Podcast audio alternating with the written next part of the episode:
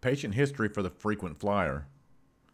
The focus history and physical exam answers the question, Why am I here? When the EMS crew is confronted with a patient who has a medical problem, but there is no mechanism of injury, the medics have to figure out the complaint and formulate a differential diagnosis. A differential diagnosis is a temporary or working diagnosis. The differential diagnosis for EMS is always based on a high index of suspicion, which is awareness and concern for potentially serious underlying and unseen Ill- injuries or illnesses, of the worst diagnosis that could possibly be the patient's problem. So, if a patient is complaining of slurred speech, the working or differential diagnosis should be stroke. The public calls 911 for a variety of reasons, many of which would not be classified as an emergency or even a medical problem. For these calls, the focus history and physical exam provides a pattern of behavior that the ambulance crew can employ to determine the patient's problem. The focus history and physical examination can be performed on scene or en route to the hospital, whatever makes sense. There are always three steps to, a, to this assessment sample history, vital signs, and a focused physical exam. The interview is always the same and follows a set pattern of questions. Questions that occur to the ambulance crew after the conversation would be referred to as a follow up question. Subjective. This is the patient's chief complaint as defined in terms of onset, provocation, quality, radiation severity, and time. The patient says they have chest pain when the medics ask about onset, provocation, quality, radiation severity, and time. Allergies. The patient is probably allergic to a medication. Having a drug allergy means that when the patient takes the medication, they have an allergic reaction. Many patients will confuse medication side effects with an allergy. Not a problem for the ambulance crew. Simply write down the allergy and what happens when they take the medication. Medications. Patients are prescribed numerous medications. The EMS crew should write down each medication, the dosage for each medication, and how many times they take the medication per day. Having a good list of medications is important to the rest of the healthcare team. Previous medical history. Inquire about the patient's medical uh, medical history. What medical conditions are they being treated for? What surgeries have they had? Is the patient undergoing some sort of holistic health treatment, such as exercising, special diet, or fasting? Last meal or oral intake. What was the last thing the patient ate? It doesn't make that big of a deal most of the time, but the patient needs surgery. The anesthesiologists are definitely going to want to know. Events preceding the complaint. What was the patient doing before they started experiencing pain that led to them calling 911? Any question formulated after having this conversation would be referred to as a follow up question. Examples of follow up questions would be Do you have any plans to kill yourself? Did you go back to the same doctor after the incident? Have you ever eaten octopus before? So, why are we here today? Don't fall into the trap of assuming that the complaint is as it was when it was dispatched. The public is plagued with a lack of ability to communicate their needs over the phone. In person is where the real complaint can be revealed. The medics should ask open ended questions. An open ended question is a question that cannot be answered with yes or no. The easiest question and most open ended of all time is So, why am I here? Encourage the patient to continue explaining their problem by writing everything down. All patients love to be listened to.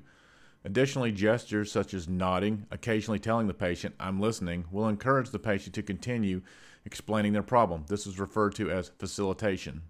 Another clue that tells a patient that you are listening to their problem is by repeating the patient's words in an attempt to gain additional responses. These responses will help the medics clarify any ambiguous statements or words. When the medics are reflecting the patient's words back to the patient, they should feel free to articulate the feelings expressed by the patient during their ordeal. Empathetic response. If the patient's feelings are completely unfounded, the medics may want to confront the patient, obviously in a respectful manner. The medics may need to interpret the patient's words into their own words. This is not only helpful in the eyes of the patient, who is convinced the medics are listening to their problems, but can also be useful when the English language itself is a barrier to communication. Okay, so why am I really here today? Many times, EMS responds to a patient with chronic medical problems diabetes, seizures, angina, asthma, and psychiatric problems generally can't be resolved by a singular trip to the emergency department. Before the patient's problem is resolved, if it gets resolved, there may be many trips to the emergency room via ambulance. So, what is the chief complaint when the, it's a chronic problem? The chief complaint is the chronic problem, but instead of asking what is wrong, the medics are asking what is wrong today. When did the problem get so bad that the patient feel like they needed to call 911? Once the medics understand the events that preceded the 911 call, then the reason why the patient requested the ambulance to the scene becomes more obvious. Patients with chronic medical problems call 911 for a variety of reasons, but mostly for the following. The hospital discharged the patient after instructing the patient to contact their primary care physician. The problem is that the primary care physician is either not available for three months or never existed in the first place. The hospital discharged the patient with a prescription. The patient, for whatever reason, was unable to obtain the medication and needs to be taken back to the emergency room so they can get some medication. The patient has a serious chronic medical or psychiatric condition and also a domestic situation that is unstable and volatile. Had the domestic situation been stable, there would have been no need for EMS in the first place. The patient is addicted to narcotics or other medicine and has generally calls 911 for transportation to the emergency department to get their fix. It's just hot outside and there's no air conditioning.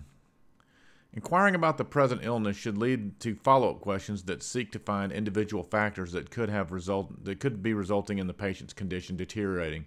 Medications not being filled, tobacco use, alcohol or drug abuse, and diet can result in a patient's condition that is only getting worse. Some patients are just hungry because they have no money for food. Perhaps the patient is a victim of domestic abuse or someone is stealing their medications. Factors influencing data collection.